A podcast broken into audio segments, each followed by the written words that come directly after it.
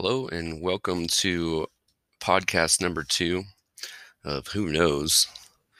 Uh, my name is Chris. Uh, I am the host of this show where we just uh, read things.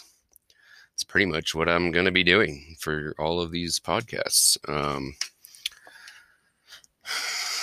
the last podcast that I did, um, read a little excerpt about anarchism, the difference differences between anarchism and libertarianism. Um, today, uh, we are going to be reading a book called What If by Randall Monroe. Um, Munroe. Uh, it is serious scientific answers to absurd hypothetical questions. Um, this book was given to me by a uh, friend, and um, I've I've skimmed through it a little bit, but I'm just gonna pick some spot and read until I believe uh, my time is up. So come along. Uh, I'll do my best to not mess up as much as I can, but I'm here to just do whatever. We're just gonna be reading. All right, here we go. let's see. I'm gonna just go. Let's just go. Uh, okay. No. Okay.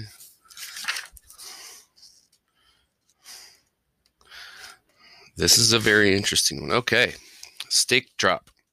We're on page 107 of a book called What If by Randall Munroe. About half, a little less than halfway through the book. All right, steak drop. Question from what height would you need to drop a steak for it to be cooked when it hit the ground? Uh, looks like it was submitted by Alex LaHaye. All right, the answer.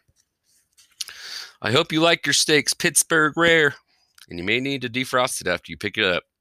Things get really hot when they come back from space as they enter the atmosphere. The air can't move out of the way fast enough and gets squished in front of the object, and compressing air heats it up. As a rule of thumb, you start to notice compressive heating above about Mach 2, which is why the Concorde had heat resistant material on the leading edge of its wings. When skydiver Felix Baumgartner jumped from 39 kilometers, he hit Mach 1 around 30 kilometers. This was enough to heat the air by a few degrees, but the air was so far below freezing that it didn't make a difference.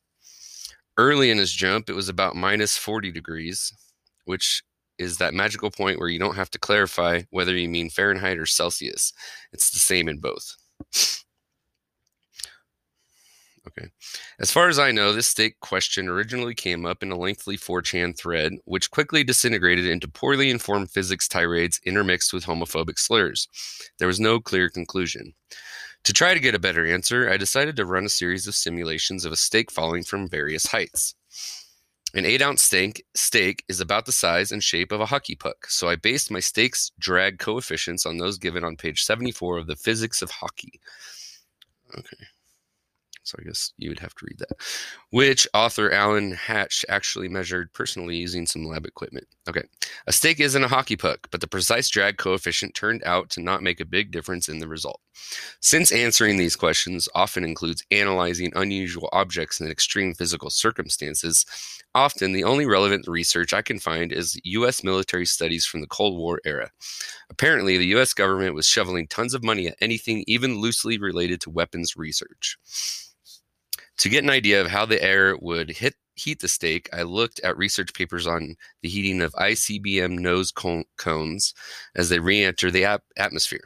Two of the most useful were predictions of aerodynamic heating. Two of the most useful were predictions of aerodynamic heating on tactical missile domes and calculation of reentry vehicle temperature history. Lastly, I had to figure out exactly how quickly heat spreads through a steak. I started by looking at some papers from industrial food production that simulated heat flow through various pieces of meat. It took me a while to realize there was a much easier way to learn what combinations of time and temperature will effectively heat the various layers of a steak. Check a cookbook.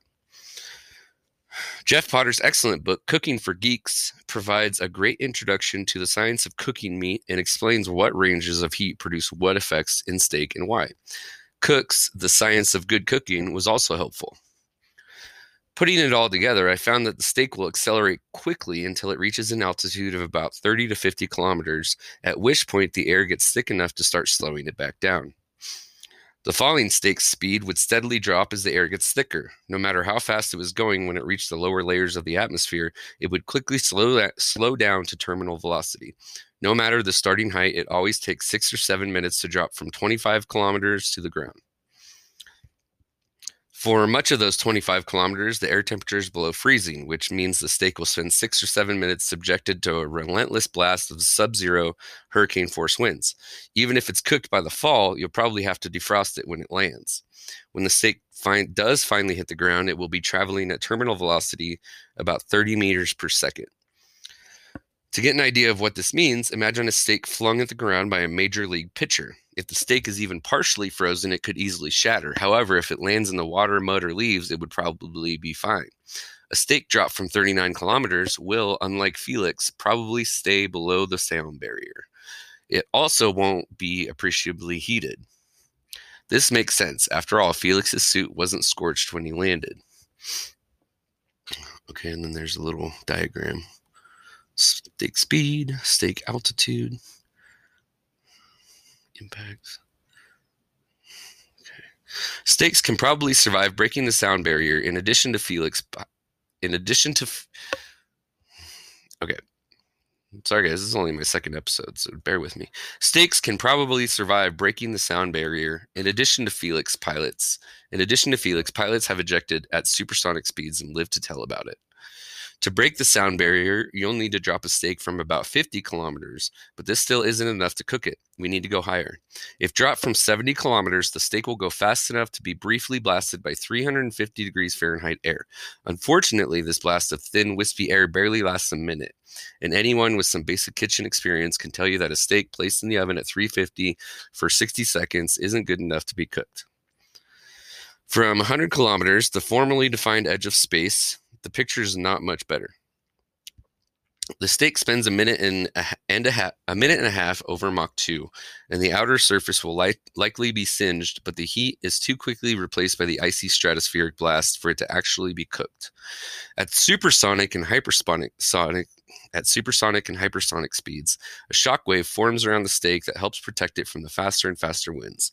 The exact characteristics of the shock front, and thus the mechanical stress on the steak, depend on how an uncooked 8 ounce filet tumbles at hypersonic speeds. I searched the literature but was un- unable to find any research on this.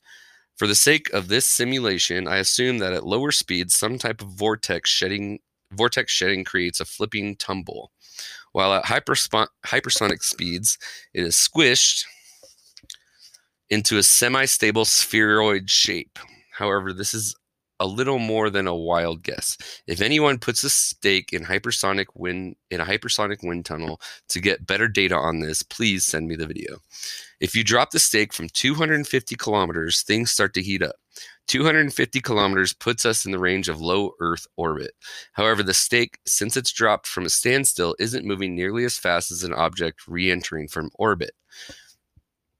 In this scenario, the steak reaches a top speed of Mach 6, and the outer surface may even get pleasantly seared. The inside, unfortunately, is still uncooked, unless, that is, it goes into a hypersonic tumble and explodes into chunks. From higher altitudes, the heat starts to get really substantial. The shock wave in front of the steak reaches thousands of degrees Fahrenheit or Celsius. It's true in both. The problem with this level of heat is that it burns the surface layer completely, converting it to little more than carbon. That is, it becomes charred. Okay. Charring, char, charring is a normal consequence of dropping meat in a fire. The problem with charring meat at hypersonic speeds is that the charred layer doesn't have much structural integrity and is blasted off by the wind, exposing a new layer to be charred. If the heat is high enough, it will simply blast the surface layer off as it flash cooks it. This is referred to in the ICBM papers as the ablation zone. Even from those heights, the steak still doesn't spend enough time in the heat to get cooked all the way through. We can try higher and higher speeds, and we might lengthen the exposure time via dropping it at an angle from orbit. But if the temperature is high enough, or the burn time long enough, the steak will slowly disintegrate as the outer layer is repeatedly charred and blasted off. If most of the steak makes it to the ground, the inside will still be raw, which is why we should drop the steak over Pittsburgh.